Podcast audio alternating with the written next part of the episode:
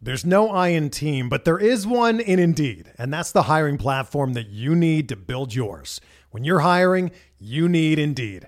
Instead of spending hours on multiple job sites searching for candidates with the right skills, Indeed's a powerful hiring platform that can help you do it all. One of the things I love about Indeed is that it makes hiring all in one place so easy because Indeed does the hard work for you.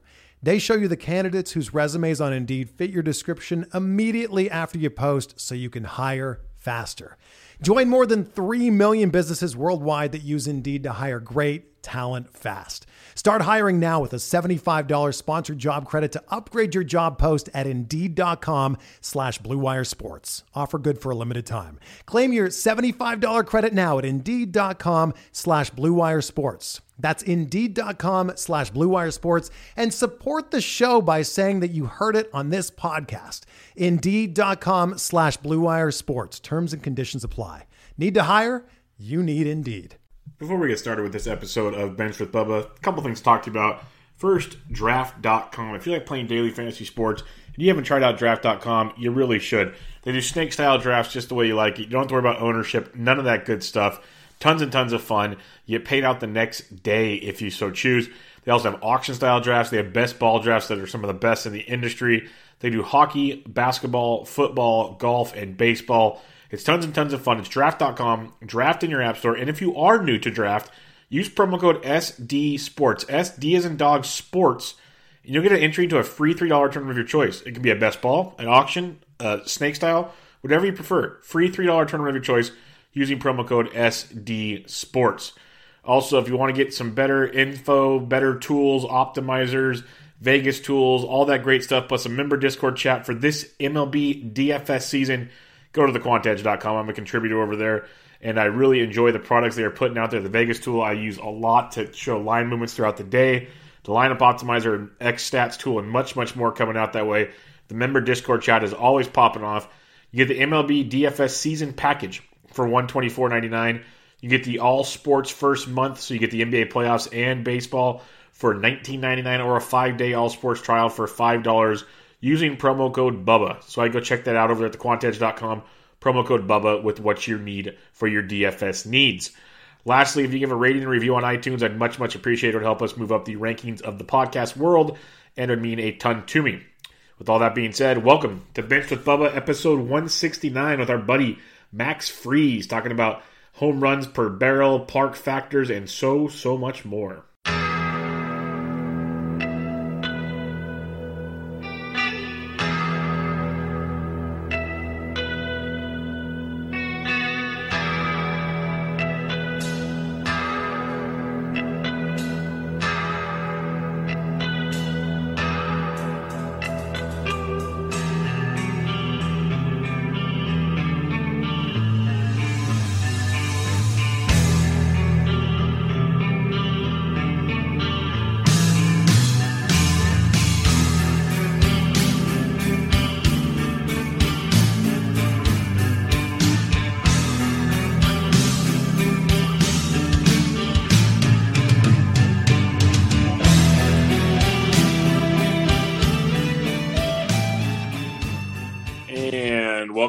Everybody, to another episode of Benched with Bubba, episode 169. Going to talk some fantasy baseball with a good friend of ours. He's been on the show before, and you can find his work at, or you can find his work at freezestats.com, at fantasy pros, at pitcherlist.com. He's on Twitter at freeze stats max freeze. Welcome back to Bench with Bubba. How you doing? I'm doing good, Bubba. Thanks for having me back on. Glad to be here, ready to talk some baseball with you. Yeah, most definitely. I, I really, really enjoy your work. Um, I, I, I, seriously do. Like, the content's really, really good. I like what you're doing for your other uh, sites as well. But uh, your your free stat sites uh, has a lot of good stuff on that. So why don't you kind of let everybody know what you got going on these days? Yeah, so I, I try to write a weekly uh, starting pitching streaming article that's 25% owned and under. Uh, keep those stats uh, on those streamers every week. Um, I try to get um, like a weekly rundown uh, that's usually been a, a bi-monthly at this point. Um, but then I also uh, just try to throw in some Statcast data, some some random articles. I've uh, did a home run park factors using barrels uh, recently, so I just try to anything that comes to mind, player profiles, whatever. I just try to keep those keep those flowing, keep the content coming on the on the site. So appreciate the kind words. No, no problem. When I see something I like, I, I like to uh, shout it out when I can, and uh, we will talk about your your home run ballpark factor deal here pretty soon. It's going to be pretty interesting. The, the, recent episodes I've had, I've had different uh, guests on that with their different stats they've been developing. It's pretty cool to see all these growing trends that we can utilize. Statcast and other really cool data is to kind of fine tune things or maybe try to find an edge elsewhere. So it's fun to open up the discussions for this, especially in a world of baseball where the home run becomes so and more so much more prevalent than it once was. So you really need to find those hot spots where you can. So we'll dig into that in a second. But before we do so, for once, we don't have a ton of injuries to talk about. Like I don't know I probably jinxed it. We're gonna finish recording and like four guys are hitting the IL. But like for once, I don't have one injury to talk about here anymore. Uh, Delino DeShields Jr. option to AAA. We got three things to talk about the Rangers. We'll start with DeShields here. Goes yeah. to AAA. A lot of people liked him for late round steals upside. He even stole a bag the day he got demoted. Um, what's your thoughts on DeShields? If you're a DeShields owner, what do you do with him? Yeah, I've I've been a DeShields guy and a fan of DeShields for a while now. He just hasn't really panned out, so it's kind of disappointing to see him back in AAA again. Um, but I mean, he's actually looked decent as far as like his plate discipline. He's got a career high walk rate. Uh, his K percentage is down. His contact is up. I think he's stolen eight bases already. He just can't seem to keep the average up. He can't be consistent. Um, there's no power there. So, you know, he's kind of a, a, a speed grab in deep leagues. Um, I think if you're in a shallow league, you just got to let him go. There's just nothing you can do. He's got he's kind of an AL only or 15 team and deeper, just a stash on the bench if you need speed. It's kind of my thoughts on him. I wish he would turn into something more, but he just hasn't hasn't gotten there. Yeah, it seems every offseason when we're all doing our, our draft prep, like the, Delino DeShields is in probably 80% or more of write ups about late round steals targets because we all see the potential there. It just hasn't happened yet. Uh, Mallex Smith got demoted a week ago or so. Both those guys, Mallex actually playing pretty well already in AAA in the week he's been down there. I, I see him coming up eventually, like sooner than later, I'd imagine. Never know. Would you yeah. rather hold on to Mallex Smith or Delino Shields if you had to pick just one? Yeah, I'd rather hold on to Mallex Smith. Um, I think he's got a better path to playing time. I think he'll be up sooner, um, and I think he's he's just been a little bit more consistent than DeShields. Not that he's been great, but last year was uh, was pretty good for Mallex, and I think I think he's got a little bit more stolen base upside. I think he can, um, you know, he could touch that 40 mark not this year because of the way he's been he started and the way he's sent down but i just like his his upside for speed. So i'd grab him over DeShields if you're stashing speed um, and he's available on your wire. Okay. I like that quite a bit with DeShields leaving town. Hunter pence yes the hunter pence who signed a minor league contract in the spring to try to make the club. He made the club and now he's starting every day. He's at 344 on the year coming into today's action he already went deep tonight against Wade Miley, a two run home run as we record on Thursday. He's playing really, really well. Like, I don't know if it's a renaissance with playing with all the youth or what it is, but how fantasy relevant right now is Hunter Pence for you? Like, what, what kind of leagues would you need to look to be in to look at adding a Hunter Pence? I, I think right now you've got to add him in 12 team and deeper, but I think it's short term for those shallower leagues while he's hot. But he's worth a shot uh, for 15 team and, and deeper because he's he's playing every day. Uh, I looked at his metrics. He's got a 13% barrel rate, and his expected batting average is actually 359, so it's better than his current average. Uh, I don't think that can hold up. That's, those are a lot better numbers than what he's shown over the last several years. But I mean, take him while he's hot. Um, you know, even in the shallow leagues, because um, you know he can fill a hole that for someone who might be, uh, you know, slumping right now. Just grab him for a couple of weeks while he's hitting uh, before he slows down. So you know, I don't I don't like him long term. I don't think he's going to keep it up, but it, you know, he's you got to pick up these guys while they're hot and, and take their stats while they're giving you giving them to you. So. Yeah, I totally agree. Like I'm going to play the the yin and the yang of this one as a Giants fan who's watched him for many years and appreciates everything he did for the Giants. He was always so injury prone. He'd have his hot streaks, he'd play well, he'd get hurt, he'd never really be the same. So far this year, he's hot. He hasn't gotten hurt. He hasn't played every day either. So now he's playing every day. We'll keep an eye on that um, being in Texas will help him a lot. The, the, it'll elevate the offense. But like you said, I, I don't see him sustaining this long term. I think he's a great buy now. Ride it while you can. I completely agree with everything you said. Uh, it's fun to watch Hunter Pence get going because he he's a wild one out there. But um, he's kind yeah, of jittery, isn't he? he's extremely jittery.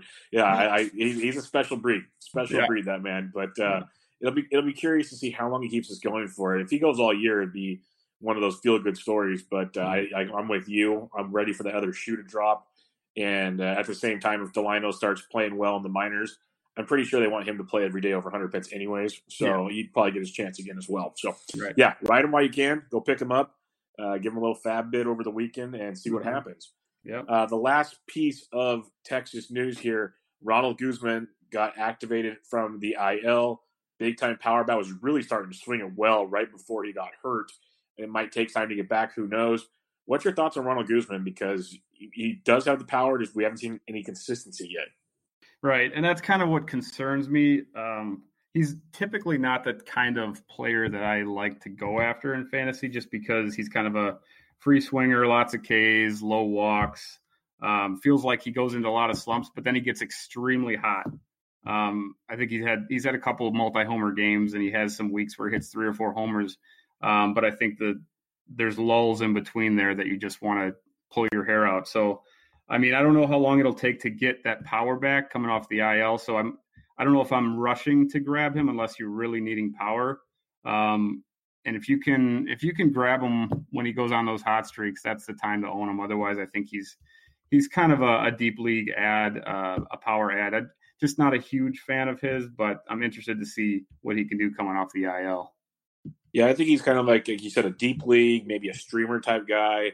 I think if you see that, you know, it's almost like playing the Coors effect. If you see them having, you know, two series in a week in Texas, you, you kind of look at that kind of stuff and realize the the upside in that matchup. But I haven't seen him put it together yet either, and that's that's the troubling part. And the, and the overall numbers don't point to big time stuff from him. But hey, if you're if you're struggling for power and you need a boost, go give him a chance, I guess.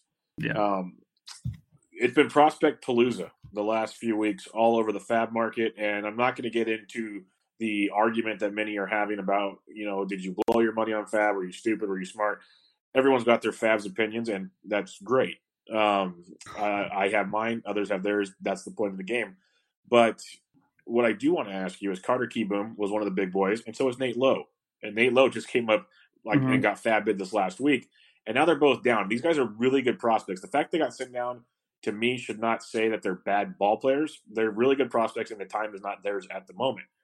If you own those two guys, how are you treating them? Because if you drop them, it might be as expensive to get them back again, and you might not have the money. So, do you try to hold them, or what are you doing with those two prospects?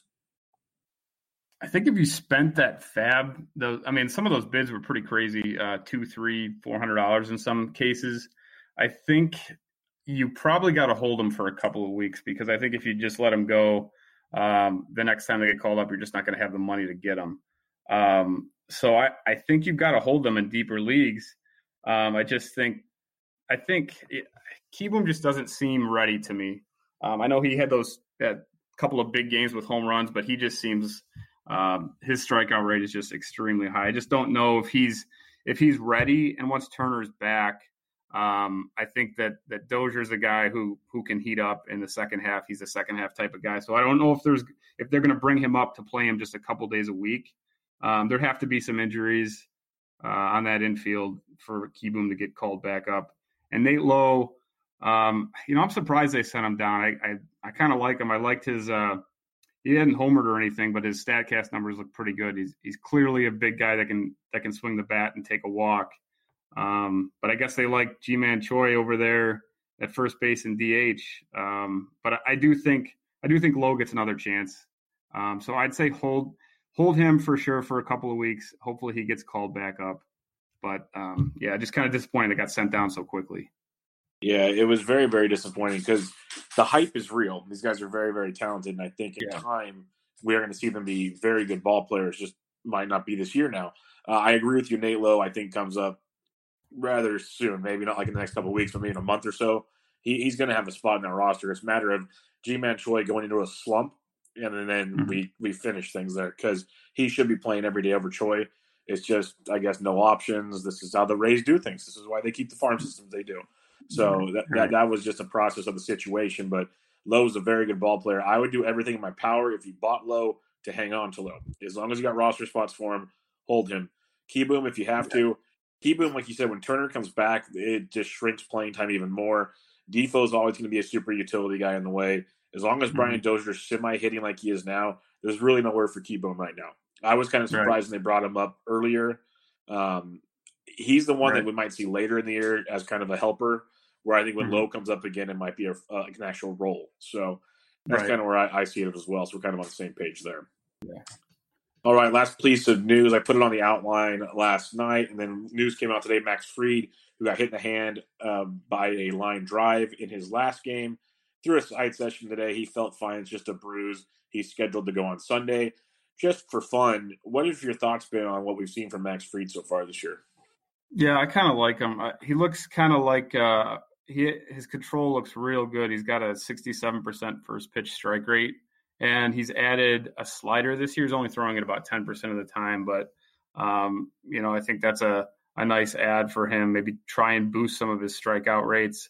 Um, but yeah, he's a he's kind of a uh, you know he's not going to strike out 10 guys in an outing, but I think he's got really good control. Um, definitely value valuable in mixed leagues. I kind of I, I kind of like him going forward. He gets ground balls uh, you know, just not not super exciting, but a guy that you're going to want on your roster because he's not going to kill your ratios. Uh, he's going to help you out. So I, I kind of like him going forward. Yeah, I've, I've, really enjoyed having Fried on my roster in uh, TGFBI. It was nice. disappointing when he got hit around this last start and, and left early, but if it's right. one every like four starts, I'll take it from that guy because, like you said, his ratio his ratios are great, and yeah. he, he, doesn't really get the strikeouts you'd hope for. He's done it occasionally. Like he's more of a kind of pitch to contact location type guy as you're saying so far, you said the development of that slider could help with that big time. So mm-hmm. it'll be interesting to see how that works. But I think this kid's super talented. Uh, it's him and Soroka are, are going to be really, really good for that team. And they still have so many other weapons: Bryce Johnson, Kyle Wright, uh, Gohara. There's a lot going on there in that farm system. So uh, I, I, was worried at first the way they were running through guys. Like after one bad start, they take a guy out and bring another guy up. But I think it feels like Soroka and Fried, they have a little more wiggle room with their spot in the in the rotation for now. So that's pretty good. Yeah. All right, let's talk about your new little stat metric that you have developed that really has my attention, and I want you to help uh, make a, a, a, kind of dummy like myself understand it even more as I've I keep learning more and more about the Statcast world and everything. But when new things like this come out, I need a little more uh, guidance on how they work, just to make sure I'm not missing something. You used home run or yeah home run park factors using StatCast barrels, like home runs per barrel rate. First yes. off, for those wondering, and I'll let you get into the whole thing here, but first off, explain to people like what for that that might not know, like what an actual barrel is, why a barrel's good, and how like home run to barrel rate works before we get into the park factors of it. Sure. Yeah, I mean the barrel statistic is basically the best metric that we have that correlates with power and home runs. Um, is developed in 2015 and it's kind of a sliding scale. It's based on exit velocity and launch angle um, and kind of the the it's at least 95 miles per hour at uh, like a, an ideal launch angle. Um, don't know the exact launch angle offhand it's in the 20s but as you hit the ball harder at higher exit velocities that launch angle kind of expands so it's kind of a sliding scale. And um, the results of a barrel are at least a 500 batting average and I think a 1500 slug. So it's extremely valuable. Extra, you know, extra base hits, home runs. Um, I think they averaged out in 2016 at like over an 800 batting average and over a 2.6 slugging percentage. So it's like, I mean, it's basically averages out between a double and a triple. So yeah, a barrel is basically a ball that that you that as a hitter you want to you want to hit and as a pitcher you want to avoid. They're they're basically ideal hit balls. Okay. So uh, when you're looking at the home run to barrel rate, what do you how, how, do you come across getting that stat and why does that stand out to you obviously for this? Yeah, when I this offseason I started looking at some players that um like I just took the average from 2018 home uh home runs per barrel. So I I just pulled data, the, the total number of barrels um, for the entire league, um, and then I pulled data that were the total number of barrels and the total number of, number of home runs, um, and just came up with home runs per barrel. Um, and so, what what I was doing is trying to look for over like overperformers and underperformers based on that average statistic. But I kind of I kind of decided to expand it a little bit and said, you know, the sample might not be big enough. So I just took all the data from 2015 to 2018. Um, and then the, the data that I pulled, I don't want to get too technical, but basically total barrels, uh, home runs and barrels together, and then non barreled home runs because they're all kind of factored in there.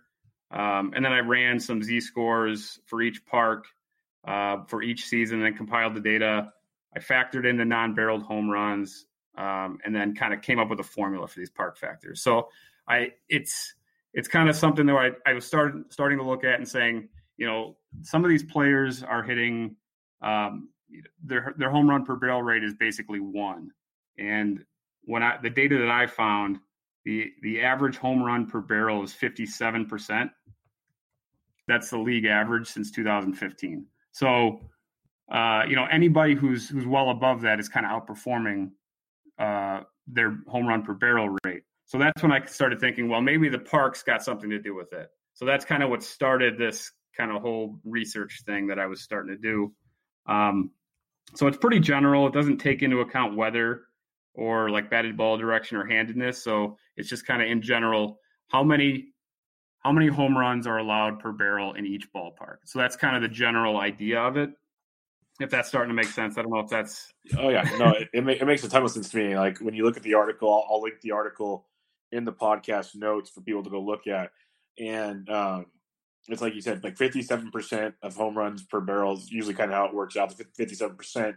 Uh, you showed numbers for the last four, uh, 2015 through 18.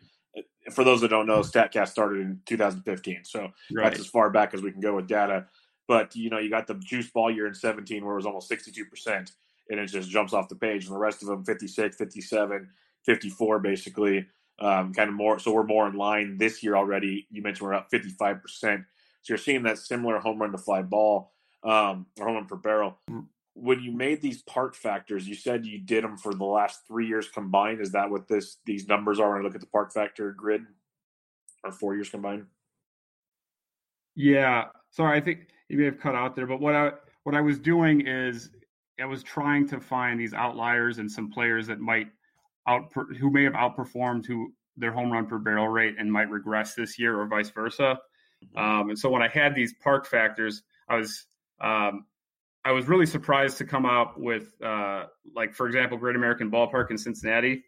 I think everybody knows that um, Cincinnati is a good place to hit, but the data that I came up with tells me that it's the best park for home runs in Major League Baseball.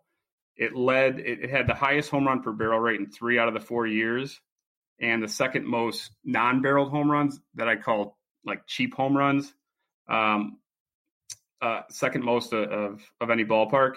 Yeah, so in total, it was 2.2 standard deviations above the mean. So just to kind of give you an idea what that means, Yankee Stadium was the second best park for home runs per barrels, and that was only about 1.5 standard deviations above the mean. And Colorado was third. So, I mean, it kind of passes the eye test when you see Cincinnati, New York, and Colorado as those ballparks that are the top three. But it really was surprising to see Great American Ballpark as high as it was. Um, and so, what that kind of can do for fantasy, like when I was doing this research, I was seeing guys like Jose Peraza, Scooter Gennett. These guys were overperforming their home run per barrel rate. But when I did this data, I kind of started looking at it and say, maybe it's legit because they play half their games in Great American Ballpark where their barrel rates are extremely high. So, you know, you can kind of take that into account um, when you're kind of analyzing some players. And for me, it's kind of a concern for like Joey Votto, for instance. If he can't hit home runs in his current environment, it's, you know, it's kind of telling me where can he hit home runs? Is he kind of towards the end of the road here? You know, so that's kind of a concern going forward for him. You know. Yeah, yeah. That, that that's a that's a good point when you when you look at it that way. There's a lot to like in that regard. You mentioned cheap homers, and you got it in your article there. It, I don't want to create work for you, but do you do you have like a, a spreadsheet somewhere that we could look like what stadiums have the most cheap homers? Because you know everyone's ranting and raving about Nick Senzel right now. He had the two home run game against the Giants the other day, and you know you either love Nick Senzel and you're just happy for him, or you have the curmudgeons of the world that said, "Oh, these are cheap, Great American small park home runs." Um, so that would be an interesting factor as well yeah. for like guys that play DFS and everything. It's like, okay, they're going into this ballpark. you know cheap home runs are even like stronger here, tough stuff like that. Well, yeah, that's huge. Yeah, you know about DFS, and so yeah, for instance, like I I have the spread. I do have a huge spreadsheet with a bunch of data on it, and and like in Cincinnati is the second highest uh, uh, cheap. It allows the second most cheap home runs, for instance. But for the the park that does allow the most cheap home runs was Minute Maid Park in Houston.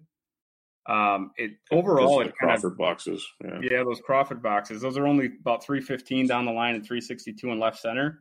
Yeah. And so when you're looking at guys like Alex Bregman last year, he had 30 homers, but his average home run distance was only 384 feet.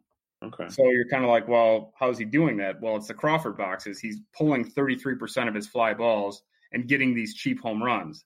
Um, so that's why you know you can say, well, maybe he'll regress based on those Statcast numbers. That's what someone you know who's just looking at the numbers might say, hey, yeah, he's going to regress because his barrel rate didn't match his home run rate, and he's not hitting the ball that hard. But he's doing a great job of pulling the ball down the line and getting those cheap home runs. And a guy like Jose Altuve is doing the same thing. It's interesting when he was healthy, he was able to hit 20 plus homers in Houston.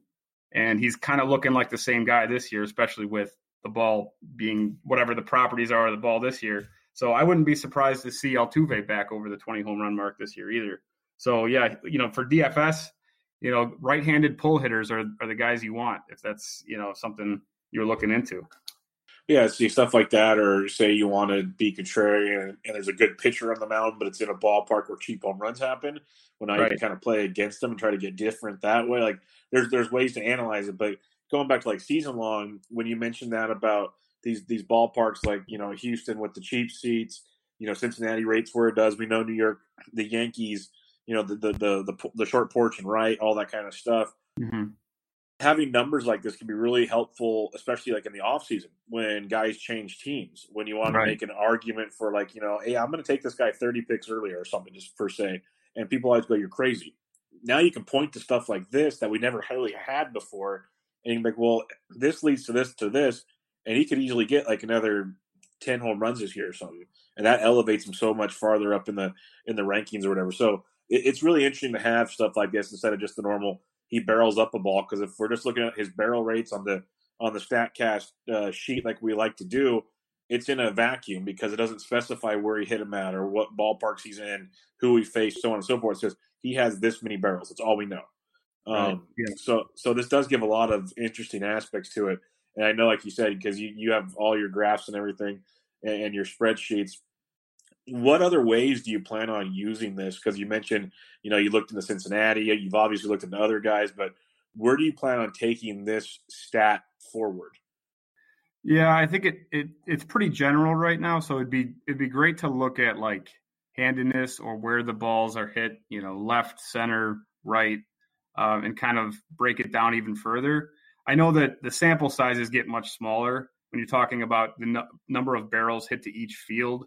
So I don't know how those are going to correlate, but it is something that the more data we have, uh, the more those numbers might make a little bit of sense. So maybe after it, it might be in 2019 or you know after the uh, uh, after this 2019 season, start looking into those kind of numbers.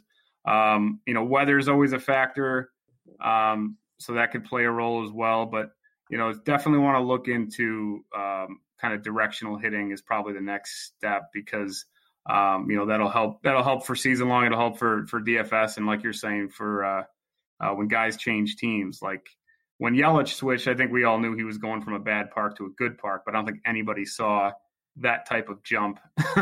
and now he's hitting more fly balls. So yeah, I mean, it's just something to, to play around with. That uh, you know, Statcast gives off so much good information and data that um, you know, there's no reason not to not to use it. So, yeah, it's just just a start, and then we'll go from here, I guess. Yeah, it's interesting when you look at it because you mentioned the ones up top. You know, the top ten makes sense: Cincinnati, Yankees, Rockies, Orioles, White Sox, Astros, Brewers. Mets kind of stands out a little bit there. Dave. You think City Park's not crazy, and San Diego's ninth. Like, um, so that that goes to show you some things. When you go to the flip side on the bottom, yeah. you know, like Boston's twenty third, and all you think about the Masters they have there. Um, St. Louis twenty seventh really stands out to me. Mm-hmm. What What are some of the takeaways when you put this together that kind of stood out? Like, wow, this is you know, Goldie went from Arizona, which is 21st for the Humidor, mm-hmm. all the way to 27th in St. Louis, and all you heard when he got traded was better ballpark. Right. Yeah. I, I think with uh, so Arizona, that's just the one year of the Humidor data. I didn't include the three previous years before the Humidor. So that there might be some variance in Arizona. So his might end up being a pretty neutral move. Um, but yeah, San Diego. So Petco in San Diego was really surprising. I, I, wasn't as surprised with Citi Field in New York because they did move the walls in prior to the 2015 season. So uh, I, obviously that's that's helped uh, their home run. I didn't expect their home run rate to be this high, but San Diego, I, you know, I've always looked at them. I've been writing streaming articles for a couple of years, and a lot of times it's a bonus if a pitcher's, you know, going in San Diego. I think overall it's a pretty neutral park, in, including like singles, doubles, triples, but it's you know it's it shows here that it's above average in terms of uh, home run rate. So that one that one really surprised me. Um, and and Boston being as low as it was surprised me, but um, looking more at Boston, um, Boston really kind of inflates BABIP because it's got some interesting deep dimensions in center and right center, but it's also got the green monster in left, so you get a lot of cheap doubles there. Um, but it is difficult to hit the ball out in center and in right center at Boston. So I, I kind of can see it once I once I got the data, I could kind of understand where it came from and it, where it makes sense. You know, yeah, no. so those are kind of some ones. I, I know you know San Francisco is the, the worst oh, park yeah. unless your name is Barry Bonds. So yeah, I, I, get tilted there. Like I tweeted it many times. I tweeted it recently. I've seen I it. Think, I saw that. I think Brandon, Brandon Belt, Belt, is a great, great hitter. like I really do think he's a good ball player and can hit. Yeah. Like I, I, think he's got you know thirty plus home run power in a real ballpark. Yeah. He really does. And people think I'm crazy, but it's just like I watched the one that that uh, Daren Willman from Baseball Savant tweeted out, and I quote tweeted it. He hit that thing to the corner of the corner in Triples Alley where it's 421.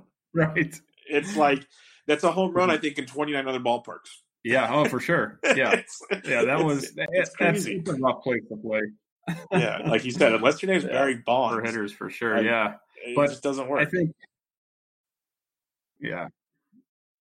So um, no, and especially for lefties, that's another that's another aspect. I don't think it's as bad for righties, and you know this no. yeah, uh, better than I do for sure. But I, I think it's worse for lefties, and yeah, and and so that you know if if I start going to the next step, that that's the data that'll come out. And I think some of these look pretty. If you look at other uh, home run park factors, they're somewhat similar, but I think every everyone is different. I know Eno Sarris did one uh, that used X stats high drive rate, which was uh, Andrew Perpetua's, who's now with the Mets. Um, kind of his, inf- his, his high drive rate is kind of like barrels, um, but I think they're they're hit more frequently. So and, and even our you know comparing ours, they're a little bit different. So you know they're all they're all different, but I think using barrels I think is the best metric to use for home runs. So it makes sense to me to use barrels uh, at, for park factors. Yeah, because in the end, you know, we do like line drives, and I, I like the the work they did over there. I'm not going to dismay that at all. Oh no, but, but, when we're playing the fantasy game, we want long balls. That's yeah. pretty simple. We want yeah. home runs. So, however, the best way to get to the home run is, which for now, what we see is barrels. That makes sense. This makes a lot of sense what you have going here. So it's cool to see. I, I want. I'm looking forward to seeing where it keeps going. What you do at the next. Just even like the simple updates. Whenever you update, even at the end of the year when you update it, just to see how maybe you know maybe a couple ballparks switched around or something. Um, right. Because all things oh, yeah. can change, especially with this lively baseball. It'll be really interesting to see what happens it, here. Yeah, things are going to be different after this year. I think we might see these career highs everywhere, even worse than we or worse or better, depending on how you look at it, than 2017. Yeah, then it'll get really fun because you know they'll do just what they did last year or in seven or whatever in eighteen, yeah, last year, and they'll screw the ball up again, and then we'll get back to pitching, which is fine. But it's like you you you've trained your brain again to start, you know, planning differently when you're playing the game, and now it's going to be the whole flip side of things all over again. So yeah, that'll be it makes it hard exciting. Larry. yeah, yeah. People think what we do is, and it, it is we do it for fun because we love doing it, but right. I think it's easy. And um, yeah, yeah no. trying to figure this game out is I try to explain to people baseball is the hardest game to predict that I can think. Yeah, for sure. Yep. um, all right. Any final thoughts on this, or do we want to move on? Because I, I can sit here and talk to you about it all day long. It's very intriguing, but I don't know how many other uh, factors you have here without going specifically ballpark by ballpark. Right. Yeah. No, I just encourage people to check it out. Let me know if you have any suggestions. I'm open to to looking at expanding it, you know, any way that I can. So this is just kind of a general way to get the information out there and kind of move forward from there. So. Yes, everybody go check it out again. I'll I'll tweet out the link and I'll, I'll try to remember. It. If I don't, I'll put add it later to put it in the show notes for everyone to uh, have easy access to it. It's uh, really cool stuff that Max is working on there. So go check that out. Let's get into some players that have either been uh, really hot, really cold. Their names come up a lot in the industry. Just kind of people are curious on what to do with them. And we'll kick it off with Collin McHugh, who has been in quite the rough spot. He's given a three earned runs or more in four straight starts. He started out the year outstanding, and it's just been a disaster after disaster after disaster. What are you doing with Collin McHugh right now? Oh yeah. See, I I was high on McHugh coming into the season because I know that the Astros do a great job with their pitching staff, so I was excited about him. Grabbed him in a few spots. Uh, he was looking good. His K rates jumped up. He increased his slider usage. Um, so everything was looking looking good. Um, but man, he just he just kind of falls apart. His home run rate's right around two right now. Um, I don't know. I'm concerned they could move him back to the pen just because they have other options. Um, Forrest Whitley sitting in the minors. I don't know if he's quite ready yet, but uh, Peacock's been well. He had a dominant start last night, but um, you know they've got other options. So I'm concerned he could go back to the bullpen and be a long man. But you know all of his swing metrics look good. Um, over at Pitcher List, they have uh, de- developed a called strikes plus swinging strike uh, rate, and I he's got 31.2 percent, which is well above average. So he's got solid stuff and that's largely due to the slider. But I just don't know, you know, if he can curb the home runs, and that's the concern right now. Well, and you just mentioned that Houston's one of the top park factors in home runs per barrel rate. So the cheap, the cheap ones. yeah, so, so it's just like yeah, if he's if he's off by any amount, those balls to fly and trouble will ensue. So right, so the metrics won't be. Yeah, something to keep Sorry. in mind there because because I was I was big on him also like you were going into the year. I have him in a couple spots as well, and uh, I love the early start, and it's been quite disappointing. And I'm at the point. Are you thinking it's just time to, to cut bait with him, or do you keep him in 15 teamers? What are you doing with him? Yeah, I'm going to hold on to him for now. I mean, it, it really has just been a couple of bad starts. I'm not I'm not going to jump ship yet. I think okay. depending on depending on matchups, and I know it didn't matter because it was uh, the Royals last time. Um, but I'm not going to cut bait yet. Um, if they demote, if they put him in the pen, then yes. Um, but I'm going to wait and see what the decision is on that. Okie doke.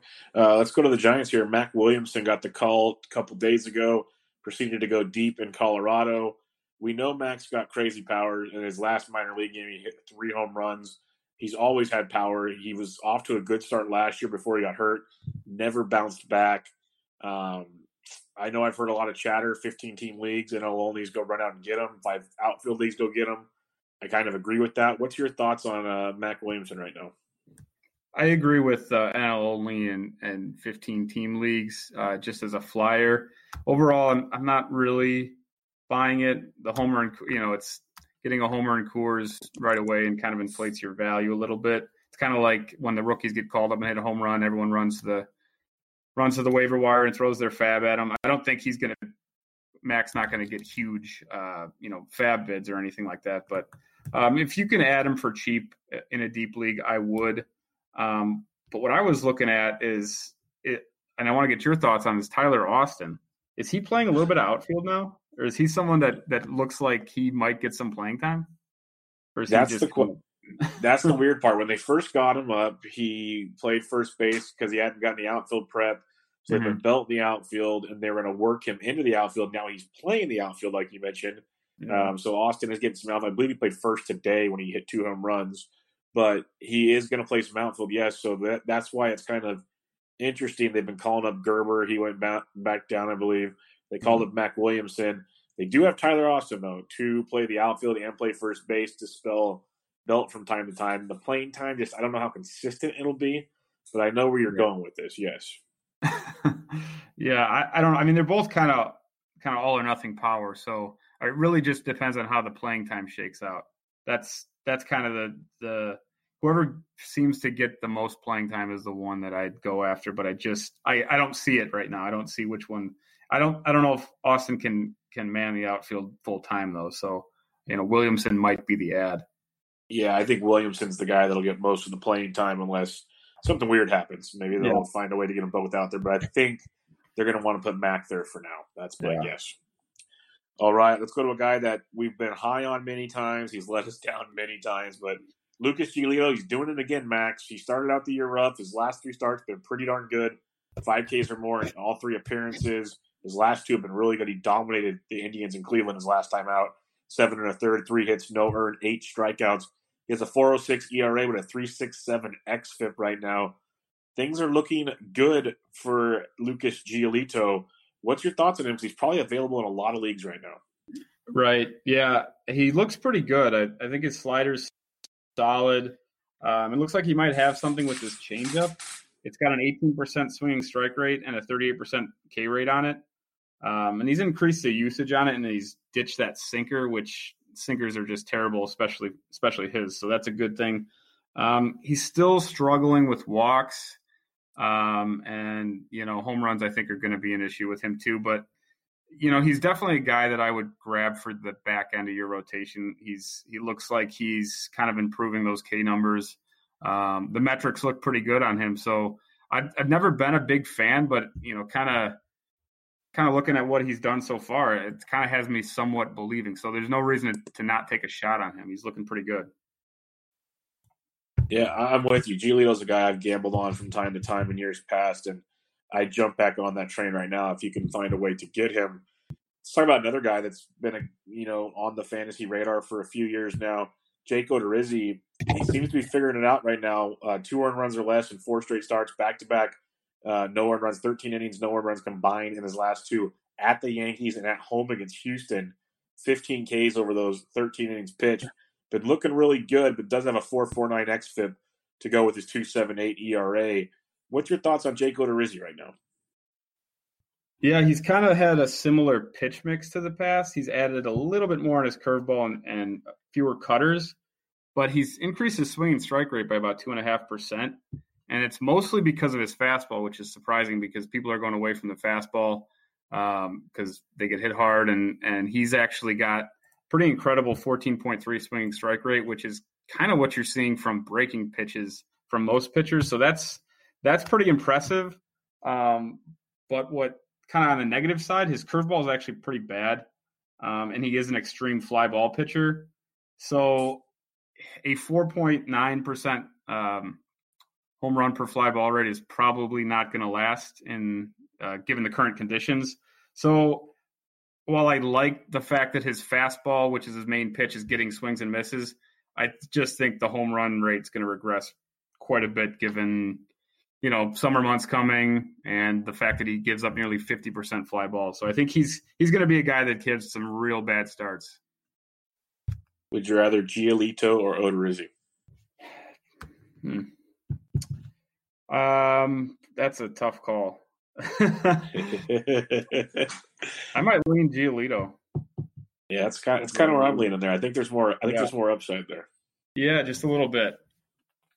Yeah, it's yeah. ugly either way. Yeah, well, I'm with the younger guy. you, you, already know when you set that uh, that roster on Sunday night or Monday morning, you're going to be shaking your head like, "Oh, I don't really feel good about this." Yeah, exactly. That's just regardless of which one it is. Yeah. Um, let's talk about New York Yankees, they've been having injury after injury this year, but they keep getting it done out of the some of the most unusual suspects. Lately, it's Gio Urshela. I might have um, butchered that, but he had another big eighth inning RBI single tonight that gave them the lead that they needed that insurance run. There's a lot to like here with this kid um, hitting 346 in a short time with two home runs. What's his fantasy viability for you? Because you'd imagine when you know someone comes back, he's out. But right now, right. Miguel Andujar's been shaky. The middle infield's still kind of a mess. He's got playing time. Yeah, he he does. I mean, and the the expected metrics look good. I mean, his expected batting average is right where his uh, right in the mid 350s. So I mean, it's legitimate. Um, but he's he's kind of for fantasy purposes, it just doesn't look like there's a ton of upside, especially if the playing time goes away. And I know Andujar, Andujar has been DHing, so or playing first base. So I think um, you know once once Judge and Stanton come back, the DH is going to kind of not going to be an option anymore, and Andujar is going to have to go over to third. So I think he's going to lose his playing time, and I think just the overall profile. Um, you know, he's a high line drive rate guy, low fly ball rate. Uh, doesn't really have speed, so I don't know if there's a ton of upside with him. He's just kind of a plug and play right now, kind of a volume guy um, while he's getting playing time. So you know, I'd grab him in deep leagues for now, but once once the big boys get healthy, I think he's he's back on the wire. Yeah, that's exactly what I think. I don't think he's a long term fix. Uh, it is interesting though. If you need depth, he yeah. definitely is in play for. He's a name not to ignore. At first, I just ignored him because I'm like, what is Gino Urshela doing? He's 27 years old and he's finally getting his breakthrough. That that's not normal for the big leagues. it's working. It's working. Right. Yeah. Um, let's go to Cincinnati. We got a couple pitchers to talk about first. Here, first we'll start with Tyler Mahle, uh, starting pitcher, been pitching outstanding the last couple times out. Um, he at Oakland pitched really well the other night. Just got outdueled by this guy named Mike Fiers when you throw a no hitter. It's kind of crazy how that works, but yeah. he, he's looked really, really well. And he gets the Giants this week, and so his numbers will look even better most likely after that. But are we buying into Tyler Mahle and what he's been doing right now?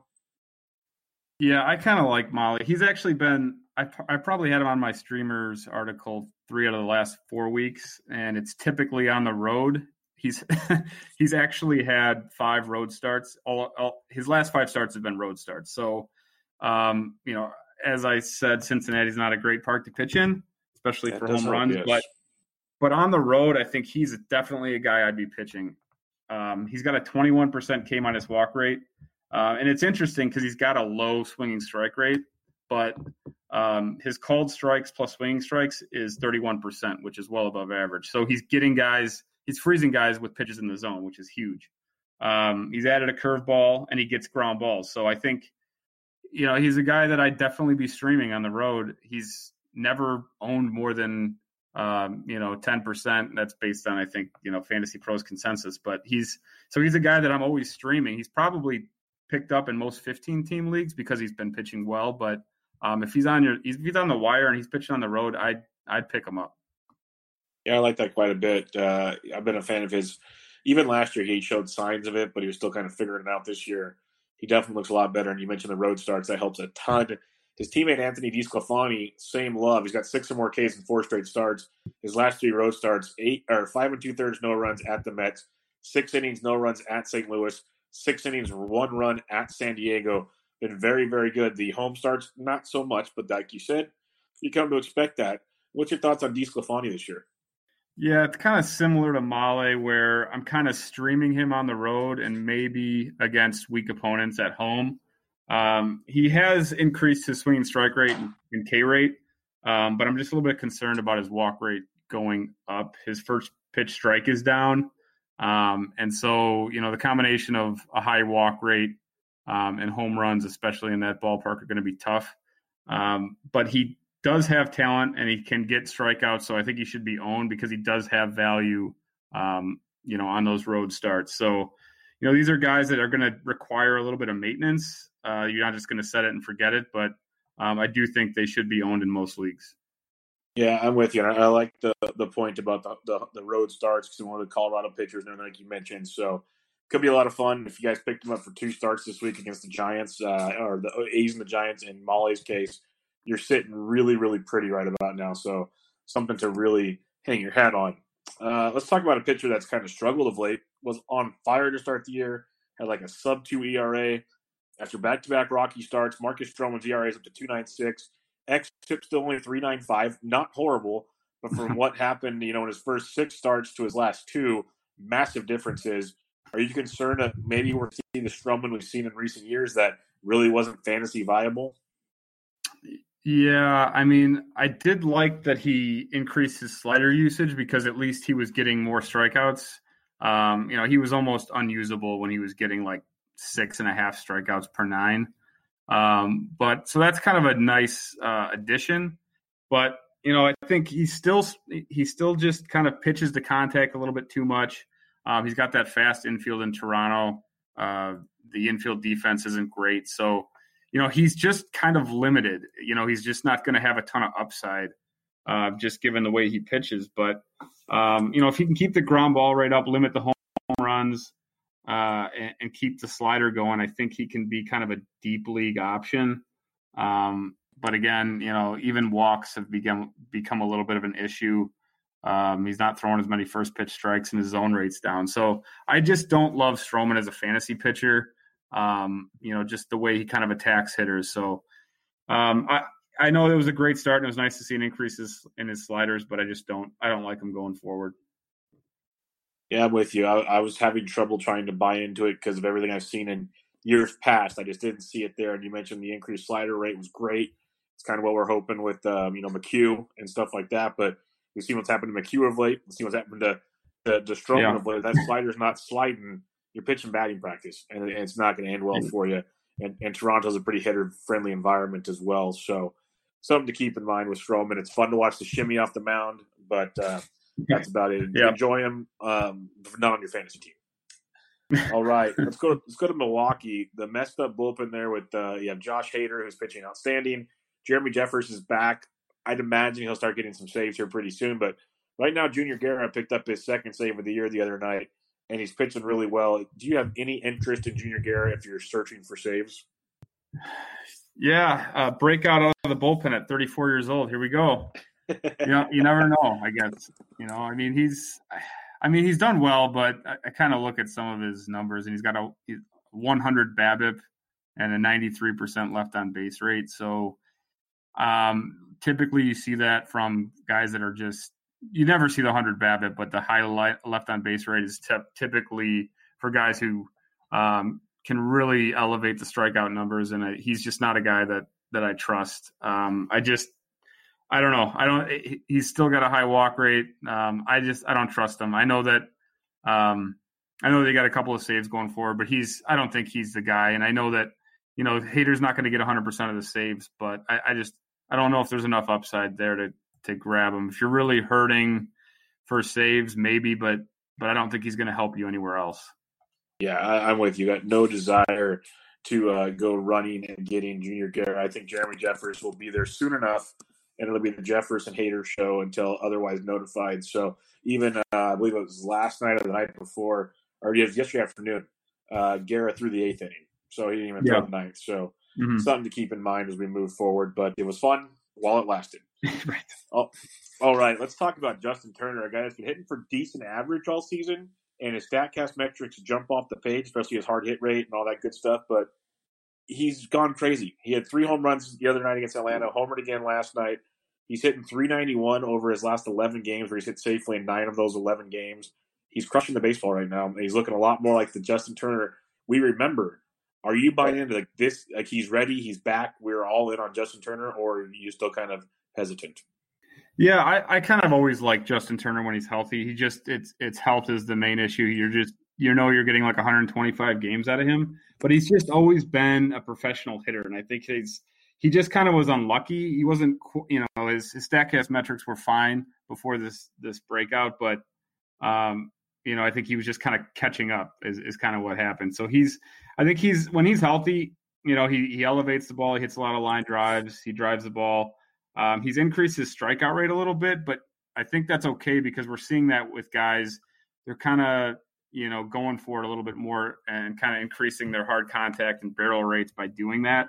So you're sacrificing a little bit in the strikeout rate, but you're you're kind of gaining that in power and home runs. So I don't have a problem with him doing that because it's still like at 16 percent. So um, he's totally fine as long as he's healthy. You know, he's a borderline top 50 hitter for sure. So yeah, I'm, I'm definitely buying in. But health is just going to be a concern going forward. That you just never know. Yeah, that's that's always like you said. The thing with the Justin Turner, you never know when that IL stint is coming and wh- how many IL stints are coming. But while he's hitting, he's one of the best professional hitters in baseball, and he's heating up. So enjoy that while you got it. Uh, Michael Chavis, he is one of the prospects that has flourished in his role. Six home runs already on the season, hitting 293, tons and tons of power. Statcast loves him. Um, what's your thoughts on Michael Chavis? Do you think uh, if he's like maybe there's a slump that he gets sent down, or is he here to stay and he's here to mash? Yeah, you you mentioned the Statcast metrics. He's got a twenty percent barrel rate, so that's like up with the big boys. So, um, it, yeah, it's still a small sample, but it's enough to kind of show me that the power is legit. um, with Chavis, and uh, he kind of does appear to be like a classic power bat. Um, and so I, I, don't know if he's necessarily going to hit for average. I know he's hitting over 300 right now, um, but he does have uh, kind of some contact issues, some swing and miss. But he's also patient and will take some walks. Um, a lot of fly balls, so I don't see like a 333 BABIP or anything like that that he's got. So that's going to come down. Um, he's got a little bit of a high infield fly rate or pop up rate, so that's going to hurt his uh, BABIP as well. So I just I see some uh, you know some slumps coming, but I I just hope that Boston sticks with him because I think he's got legit power and some upside. I don't want you know when Pedroia comes back and Nunez comes back that they just put him back uh, either on the bench or in the minors because I think he's better than those guys right now. So um, I know Pedroia has done a lot for them, but I don't know if he's, you know, I don't know if he can, uh, um, I don't know if he can make it anymore. I think he's he's probably towards the end of the road. So I think Chavis is the guy. They got to keep give him playing time. But I'm just concerned that they're going to, you know, send him back down when Pedroia is healthy. Yeah, that that's the concern I have. I'm really curious to see how that all goes down when it when it's all said and done. But uh, for now, rock and roll and enjoy it while you can. Um, we got Chris Paddack, another youngster who's just been absolutely amazing. He, he stormed onto the scene in the springtime. You know, he was great last year in the minors, but really came onto the like he might be here this year to pitch scene, and he's been great, especially his last uh, four starts, six innings, and all six or more in all four, and his strikeout rate is through the roof. One five five ERA, three four two WHIP. They've come out and said that they are going to monitor his innings. I think it's like 140 ish innings is what they're going for. And I might have misread that, but that's what I remember. What are your thoughts? If you're a Chris Paddack owner, do you just write it out until the innings limit's up, or do you try to cash in on this cash cow right now? Yeah, I think in redrafts, redrafts head to head, I'd be looking to trade. Um, but as far as like Roto, I'd I'd kind of ride it out because I think he's he's I mean 140 innings of you know it's not going to be sub two ERA at least I don't think. Um, you know he's going to have great strikeout numbers, great ratios. Um, I'd ride that out for 140 innings if you can in, in Roto. But yeah, in head-to-head leagues, um, you know he's not going to do anything for you in September.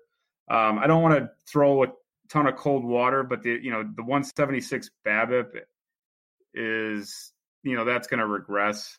But if if it regresses 100 points, I don't think his ERA is going to balloon to like 350 or four or anything like that. So I think he's I think he's a guy that that's going to give you some really solid strikeout numbers, some good ratios. Um, I do worry a little bit about a third pitch. I think his, his curveball is thrown about 10% of the time. So the more familiar uh, teams get with him, I wonder how he does the, the third time through the order. Um, but right now, he's I mean he's untouchable. So um, yeah, I'm, I'm riding high. I'd only trade high if if you're in head to head leagues. And that's a great point with the, the, the pitch mix is he's pretty much his fastball changeup and changeup is ridiculous. It so is disgusting, yeah. it, it, it, helps quite a bit. But you know, we, we used to critique guys like Chris Archer for having two pitches, and there's a few others. This year they're having success with two pitches as well. So maybe it's the new modern era where it's like, you know, I'm just going to gas it up and see what you got, then I'm going to fool you with something else. And you know, it's old school pitching, just disrupt the timing and not try to do it too many cute ways, I guess. But um, right. we'll see how it goes. Chris Paddack is must see TV right now. Any guy that rolls in with the swag, he rolls in with the cowboy hat and everything yeah. before a game is outstanding. So big fan, yeah. Chris Paddack. Yeah. Big fan. Uh, let's talk about another young pitcher who, you know, we saw him in the playoffs last year make his mark. He's 26 years old, so yeah, still young. Kind of scuffled a bit to start the year, but his last three starts, one earned run in every start against Washington, the Mets, and at the Mets. He has six or more Ks in eight straight starts this season, a 4.25 ERA, a 3.32 xFIP. Brandon Woodruff has a lot of good positive regression things looking his direction, even on the Statcast metrics. But are you concerned with Brandon Woodruff? Are you thinking I'm gonna I'm gonna buy on this guy while while he's getting good? Uh, I kind of like him, and I think the the Brewers don't have depth at starting pitching, so I don't know uh, who else they would turn to. So I think he's got some leash there. Um, but I really like what I've seen. He's he's got um, a thirty percent called strikes plus swinging strike rate.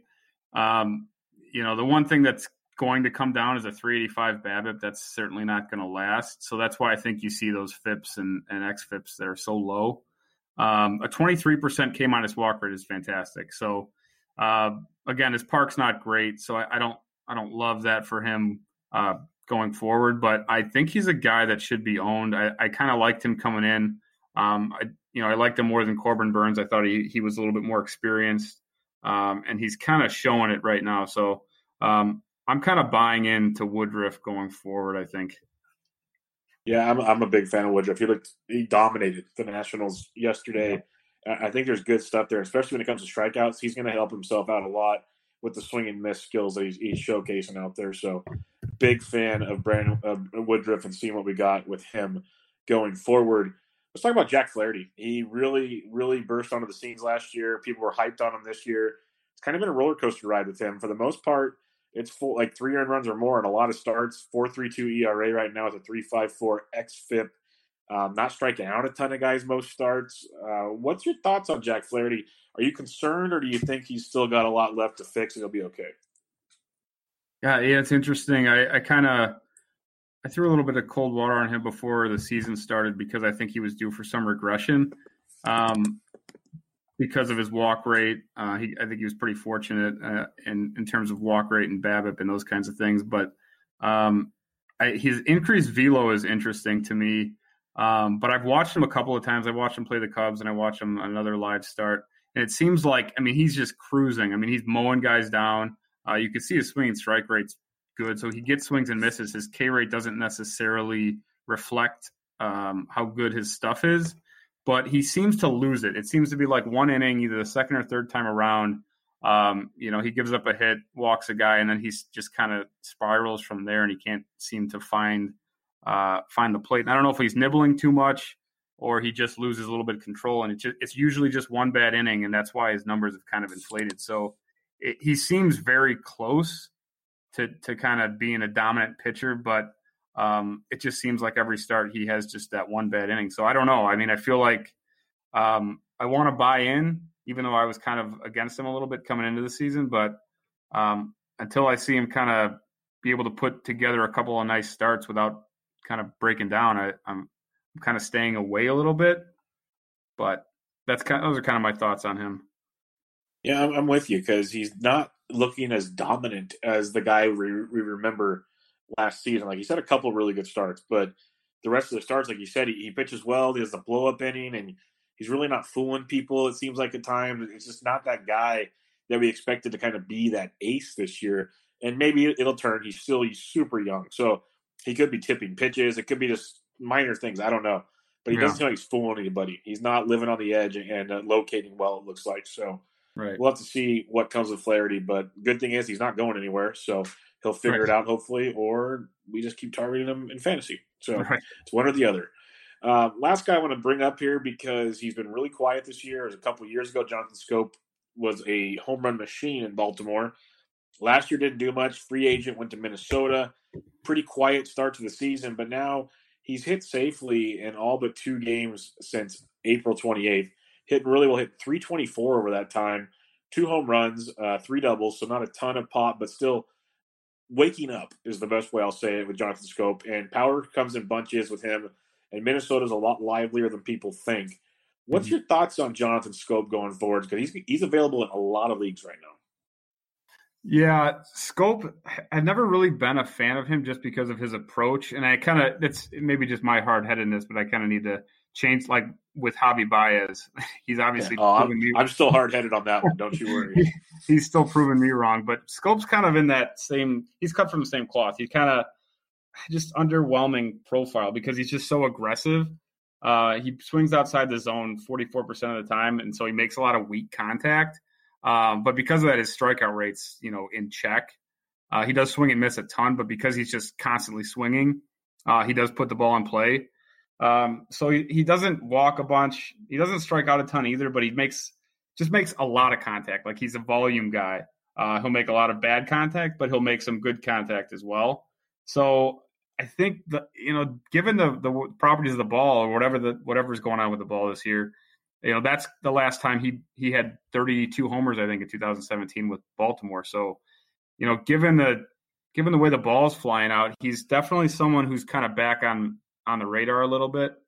Um, you know, I didn't like him coming into the season, but that was without knowing what's going on with the ball. So, um, Yeah, I think that's kind of the silver lining is is looking at it that way. He's he's a guy that's going to put a ton of balls in play because he doesn't walk a lot and doesn't strike out a lot. So, um, you know, he, you kind of got to stick with him if if you're going to play him because he's he's he's going to compile some numbers, um, but there's going to be some slumps in there. So, you know, I, I it's he's not my type of guy because he doesn't have any speed either. But you know, I, I think for the way he's rolling right now, I think you got to you got to roll with him.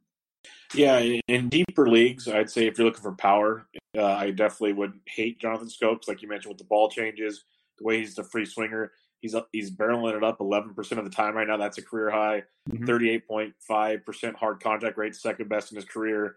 Um, most of the X stats, they're going to show a little bit of regression, but not bad. You know, 284 average compared to his X, X batting average is 278.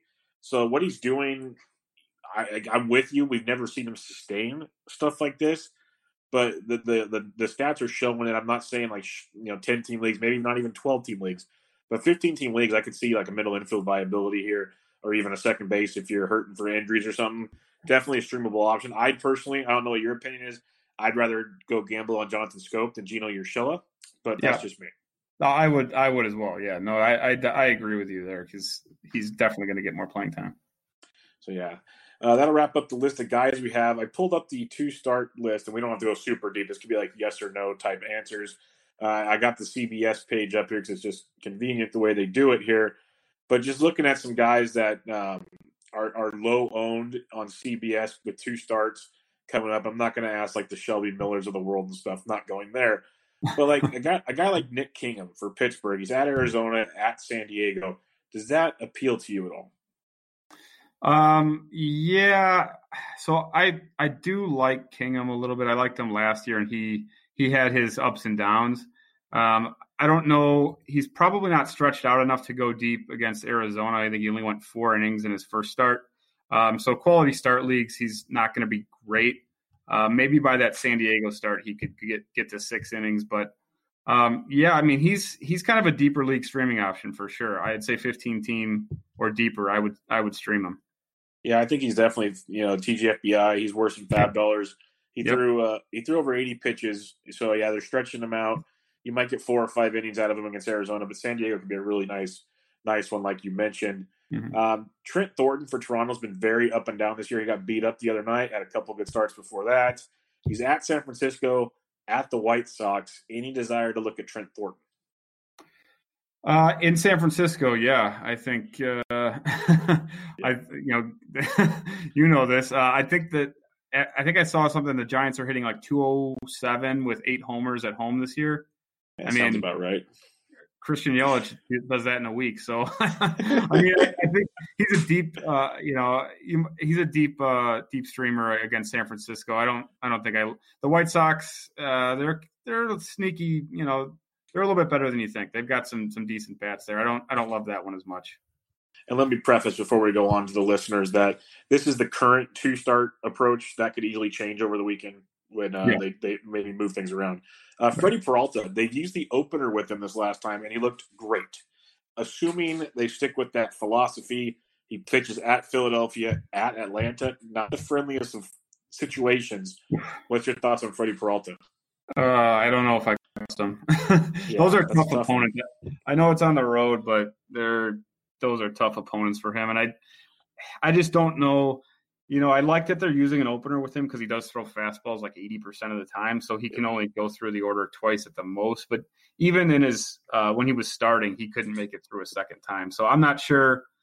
I'm not sure I trust. He's obviously you know you're not getting a quality start from him if they use an opener. Um, but I'm not sure I trust him against those opponents. Yeah, on the road is tough. Yeah. Um, yeah. Mike Fiers coming off his no no where he threw 131 pitches. Usually, this next start's not ideal, but he has two starts next week. He's 30% owned on CBS leagues. He's at Seattle and at Detroit. The Detroit one stands out to me. Seattle hit and miss. Do you trust Mike Fiers away from Oakland? Uh, in Detroit, yeah, I would. I, I so you said the the first one's in Seattle, right? Is that correct? Yep, in Seattle yeah. and then at Detroit. So if you're in weekly leagues, that's a tough call because I if it was daily, I'd be sitting him in Seattle and then definitely pitching him in Detroit. Um, because I mean, I think yeah, historically, like you said, guys coming off of 130 pitch innings, no hitters are usually. I don't. I don't like the Seattle start, but I do like the Detroit start. Okay, there's a couple more here. We don't have to talk about them, but just to bring into people's mind, uh, Danny Duffy's got two starts at home against Texas, at the Angels. That could be interesting off of his last start against Houston. And then Reynaldo Lopez at home against Cleveland, at home against Toronto. He's been pitching pretty well. So, two guys to keep in mind as well. But the other ones are pretty low owned guys prior to that. We'll see how it kind of shakes out over the week. All right, Max, that'll wrap us up for episode 169. Before we finish it for good, why don't you let everybody know what you got going on and where they can find you? Sure, you can check out my site at uh, freezestats.com. I'm over at Twitter, uh, pretty active over there, so hit me up with some questions at freestats. Uh, I write a couple of articles, a two start pitcher uh, article, and then uh, covering all the uh, starting pitcher matchups over at Pitcher List and then write, write a uh, weekly risers and fallers article over at Fantasy Pros. So yep. check it out. Yep, lots of great stuff there with Max and Max. It's always fun talking baseball with you. Thanks for uh, joining me again for this episode of Benched with Bubba. And we, like like I said last time when I was true to it, we'll do it again sometime. Yeah, I appreciate you having me back on, Bubba. It was a great time. So thanks again. No, thank you, everybody. This was Benched with Bubba, episode 169 with Max Freeze. Catch you guys later.